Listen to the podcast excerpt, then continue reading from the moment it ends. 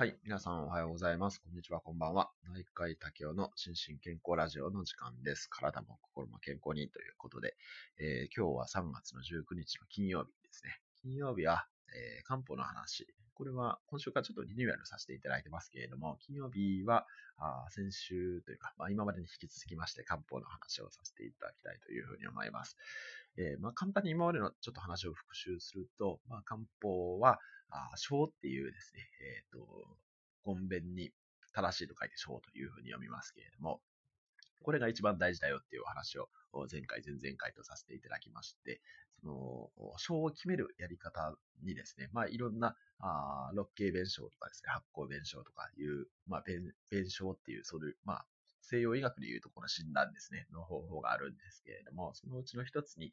えー気血水弁証っていう考え方あるというお話をさせていただきました。で、まあ先週は腹診の話、お腹の診察の話を一回挟ませていただいたんですけれども、まあ今日はあ特に気血水弁証ですね、これのお話をしたいというふうに思います。あ、弁証って、今ちょっと自然に言ってしまってますけど、弁証ってあの弁護士さんの弁に、えー、証、その赤、あの漢方で一番大事な証、証っていうのを書いて弁証というふうに言いますね。で、気血水弁証はですね、個人的には一番あのよく使う弁証の方法です。で、えっ、と、まあ、読んで字論を解く気と血と水っていう、この3つに関して、あの、考えていく方法なんですけれども、まず気ですね。気っていうのは何かというと、元気の気ですね。えー気合の気とも言いますけれども、とか、あまあ、まあ、気持ちだけではなくて、この、えっと、レジュメに書かせていただきましたように、まあ、あ生命エネルギーみたいな、そんな感じで思っていただくのが一番いいかなというふうに思います。これが気ですね。で、血ですね。血は、あの、まあ、西洋医学でいうところの血液とかなり似た概念で、えーいいかなというふうに思います。ただ、あの、これ、血と読まずに血と呼ぶところが一番の違いっていう感じですね。で、えー血は、まあ、その血液とかを中心とする、うーまあ、全体的な体の栄養のことを言いますね。はい。それが血ですね。で、水。水ちょっと難しいんですけど、まあ、血液以外の水分というふうに思っていただくのがいいかなというふうに思います。水分とか潤いとかですね。まあ、体全体の水分のことを言うというふうに思っていただいたらいいかなというふうに思います。で、えー気血水というこの3つ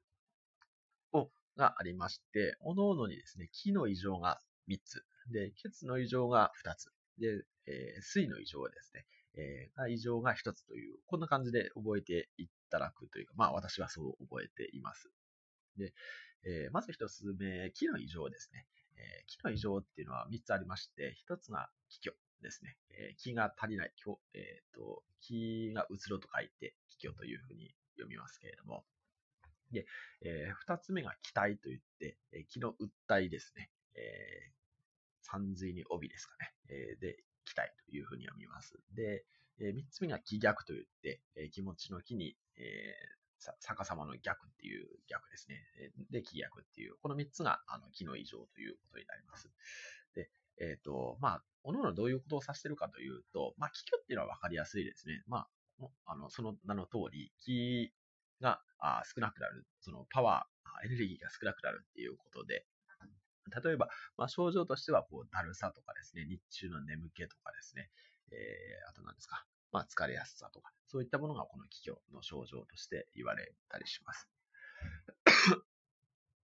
はい、失礼しました。で、えー二つ目は気鬱ですね。気鬱は結構実はあるんですけれども、この気っていうのは実はこう頭の先から足の方に流れていくっていう風に考えられてるんですね。で、それが、あ訴えする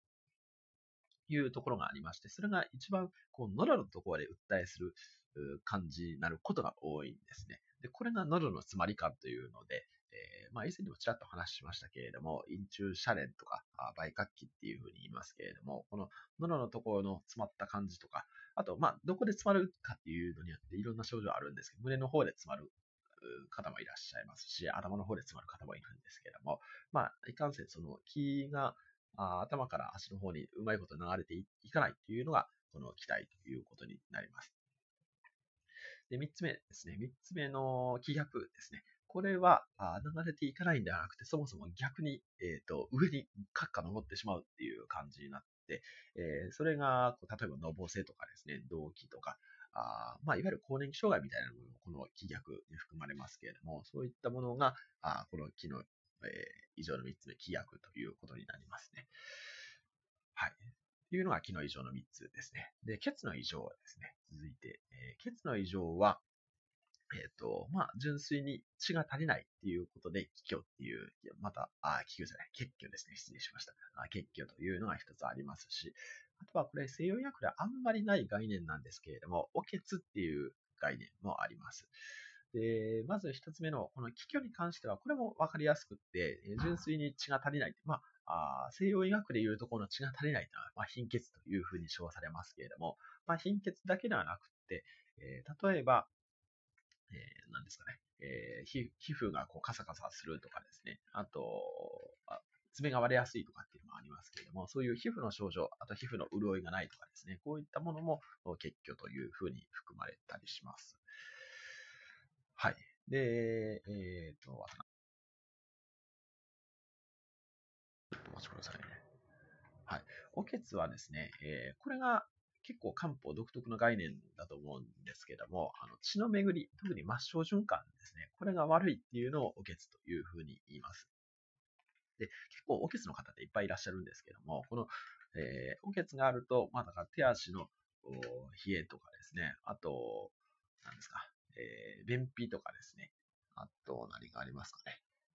あ、なんかこう、えっ、ー、と、何ですか、顔がどす黒くなるとかですね、そういった症状もあったりすることがあります。ちょっと顔のどす黒さは私、あの、おけつであんまりよくわからないんですけども、はい、そういうものが、あ血の異常ということになりますね。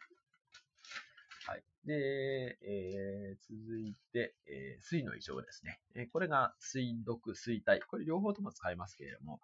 まあ、同じ意味です。水毒と言ったりとか、水の毒と書いて水毒と読みますけれども、とか、水の訴えと書いて水体っていうふうに言いますけれども、これが水の異常で、え、最後にあるものですね。で、これは、普通は、あの、まあ、西洋医学的にもおしっこって腎臓から作られて、え、水分調整されますけれども、それがうまくいかないっていうことで、えー、例えば、まあ、純粋におしっこが減るとかですね、えー、あと、汗の異常とかですね、あと、めまいとかですね、めまい頭痛とかですね、こういったものも、水の異常、水大、水力っていうことで出てきたりします。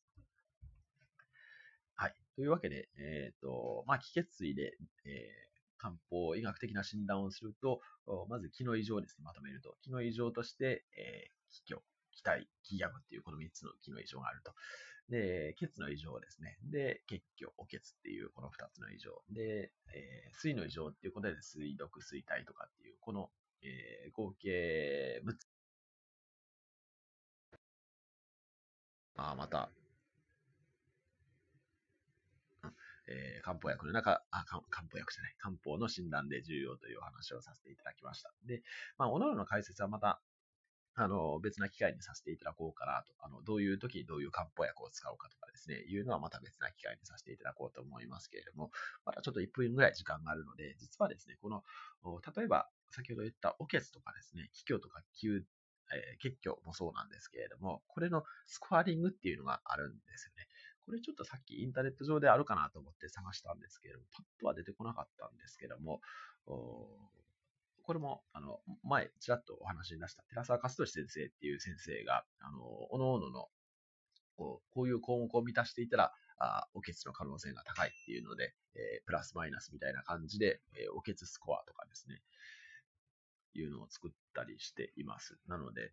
えー、もし興味があれば、そういうのを見てみてもいいかなというふうに思います。と思ったら、あ、今ありましたちょっとインターネット調べたら多分出てくる、あ、出てきますね。出てきます。ので、あの、ぜひご覧いただけたらと思います。あの、後からちょっとツイッターの方には上げておこうというふうに思いますので、はい。というわけで、えー、最後までお付き合いいただきましてありがとうございました。あまた次の音声でお会いできたらと思います。では、失礼します。